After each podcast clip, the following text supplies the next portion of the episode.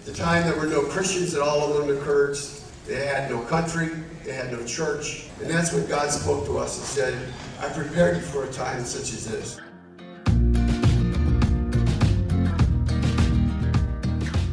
Welcome to Connections with Rich and Bobby. Hi, I'm Rich, Rich Homeris. And I'm Bobby, Bobby Hamlin. Now, in our concluding visit with Kirk Legacy, he's sharing about his wife Jane and their call to serve God by reaching out to the nomadic Kurdish people along the war torn region of the Turkish Iraqi border, and how the Lord had prepared a surprising, life changing event for them. 1991 was when the Gulf War was beginning, and that was a pretty uh, tense area of the world to uh, to be in, particularly as an American. How was that for you to uh, to be there? Did you feel like at any moment a bullet could come flying your way, or did you really feel that the Lord had your back and that you were under His protection? Well, I've always felt that when you're in the center of God's will, you're in the safest place there is. We really knew that God wanted us to be there. He had prepared us by giving us a heart for the Kurds, and the Kurds welcomed us warmly. They used to say, Tu Brayamin, you are my brother. So we felt the Kurds that were around us uh, loved us in a sense and received us warmly. I wouldn't say the same for the, the Turkish military or the Iraqi military or other entities, but certainly the ones who we engaged mostly with were very receptive toward us. Now, I heard you share that at one point a father came to you with a very urgent request about his two young daughters. Do you want to tell us a little bit about that story? Yeah, this man had been injured in the Iran Iraq war, and he had some fragments of grenade that were still in his, his skull. So he had a lot of injuries, but he had these two little daughters whom he could no longer take care of. And he had left them with an Arab family in the city of Zakho, which is an Iraqi city right near the border of Turkey. Then he'd come across into Turkey, and that's where we met him. And he did ask me to go check on his daughters, and I did. How old were they? One and two and a half. Wow. So they were babies, you know. And the the one year old was in fact starving, and the doctor that examined her said, uh, you know, she'll probably live another day unless somebody intervenes immediately. So I went back to my wife, who was in eastern Turkey at the time, and little apartment that we were renting. And I told her it was like midnight. I, woke her up, said, "Look, these two little girls are over across the border in Iraq, and uh, they're starving. Unless somebody helps them, you know, the little one's going to die for sure." Then I went to work that day in the refugee camp, and when I, by the time I came home at five o'clock, she was at the door with a couple boxes with MREs you know, we had Italian, French, and American MREs. What are MREs? A meal ready to eat. It's what the soldiers were provided for the Iraq uh, conflict. And they all left, but they left all their food there. So that's what we were surviving on. We brought that and some sheets to tear up into diapers wow. and some apple juice. And uh, we moved across the border into Iraq. Was there any danger in that? I suppose. I mean, we were camped out with the 434th U.S. Army Reserves. So there were U.S. soldiers all around us where we were camping and where, where they had set up these huge transit camps. There's a, always an element of danger. I mean, because you hear gunfire at night, and because there was like it was a riot at the border one time. There was another evening when all kinds of bullets erupted and fired. Uh, we didn't know it. It was a celebration of sorts. The Kurds were celebrating an anniversary of an uprising. But, you know, from us, it sounded like World War III had broken out, you know. Wow. So we were just kind of hovered on the floor against the concrete walls, waiting until it all ceased. Was the uh, mother not in the picture of these uh, two uh, little girls? The birth father told us that Saddam had bombed their village and the mother had died, and that the grandparents had died. Normally, uh, uh, children who are who need care would be left with a relative, but he assured us there were no relatives that were living. And uh, then We agreed to, to take care of them, hopefully that they would be reunited with him. But then after a couple of weeks, he said that he didn't want them brought to him. He asked us if we would adopt them. I thought that was impossible. Everybody told us it was impossible. We had done preliminary work for adoption about a year before that, but we were in eastern Turkey and Iraq. We had no idea that, you know, adoption there would be a, even a possibility. They had no identification papers. They were in Iraq, we were in Turkey, but we were residents of Germany and we were US citizens. It was pretty complicated. How did it unfold? How did you end up with these little girls? Well, after he asked us to adopt them, uh, I said, well, we'll need to go to an attorney and have him draw up papers. Long story short, he did. They were signed. We were given the right to adopt. However, we still had to get him across borders. I had to go to the Minister of the Interior of Turkey to get permission for them to come into Turkey, and then get permission from the Minister of the Interior of Germany for them to come to Berlin, and then from U.S. Immigration for them to come to San Jose.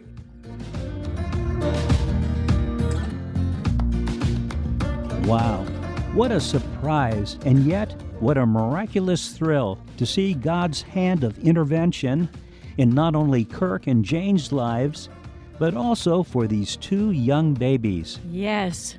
Such a beautiful example of if it's God's plan, it's unstoppable. You're listening to Connections with Rich and Bobby, and we'd love to connect with you. You can friend us on Facebook, post on Instagram, or tweet us on Twitter. Also, if you're enjoying this feature, we'd love to have you subscribe to our podcast on this platform you're currently using or any of the others like iTunes, Google Play, or Spotify, to name a few. You can also listen to us on a smart speaker. Simply say, Alexa, Siri, or Hey Google, play the podcast Connections with Rich and Bobby. Also, you can email us at connect2, that's the number 2, Rich and Bobby, Bobby spelt with an I, at gmail.com. Now, let's return to this inspiring talk with Kirk Legacy.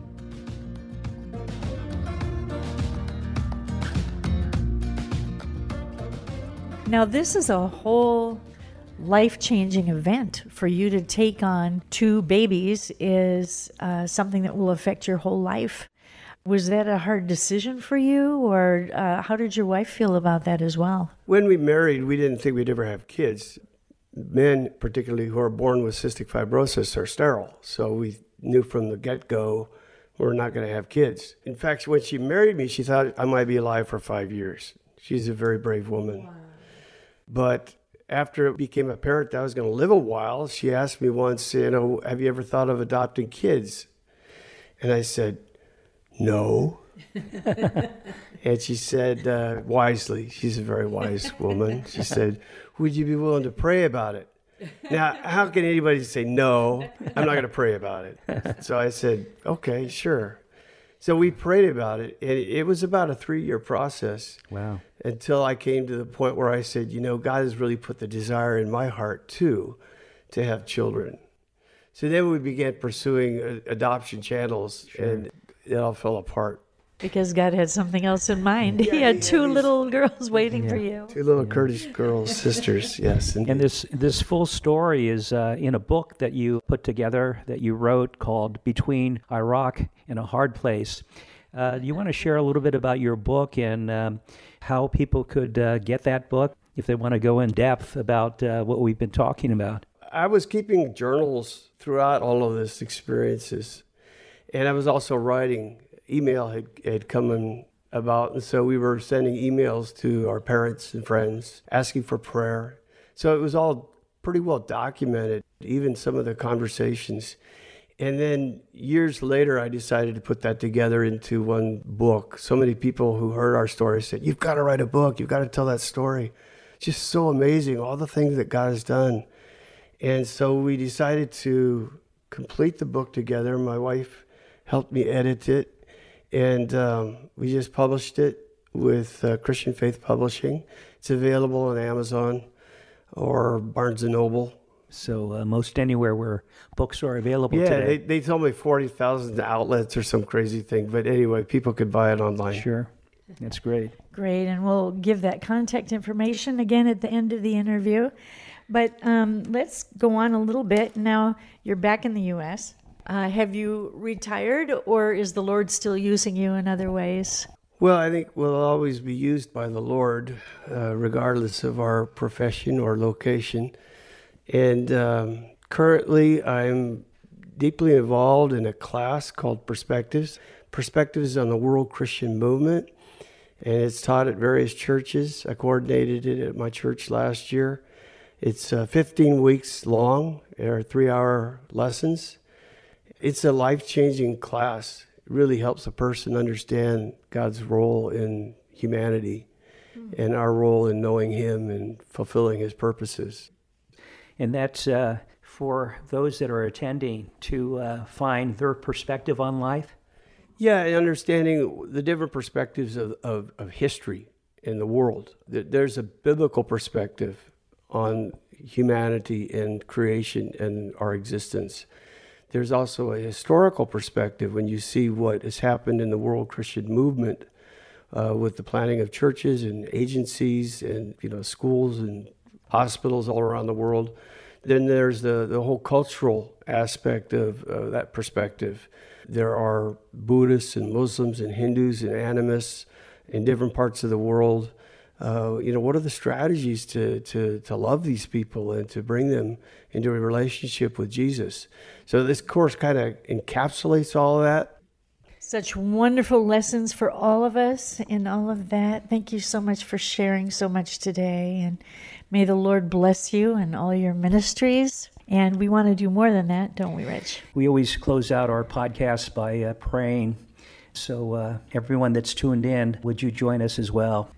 Gracious Heavenly Father, we just thank you for Kirk and uh, the many ways that you've used him, Lord, to just to reach out and to uh, break down barriers and to uh, take those steps of faith, whether it's been through uh, physical challenges that he's had and you've uh, carried him through, or whether it's uh, going out into the mission field and to approach a people like the Kurds that you were with he and his wife, Lord, and uh, you are with each of us, Lord. So as we come to you, Lord, we just thank you, knowing that your ever presence is with us.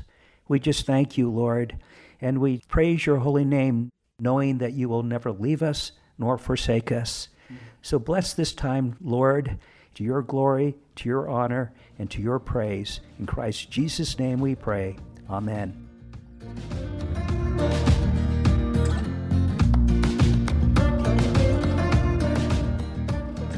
We've been visiting with Kirk Legacy, hearing about his life and work among the Kurdish people along the border of Turkey and Iraq.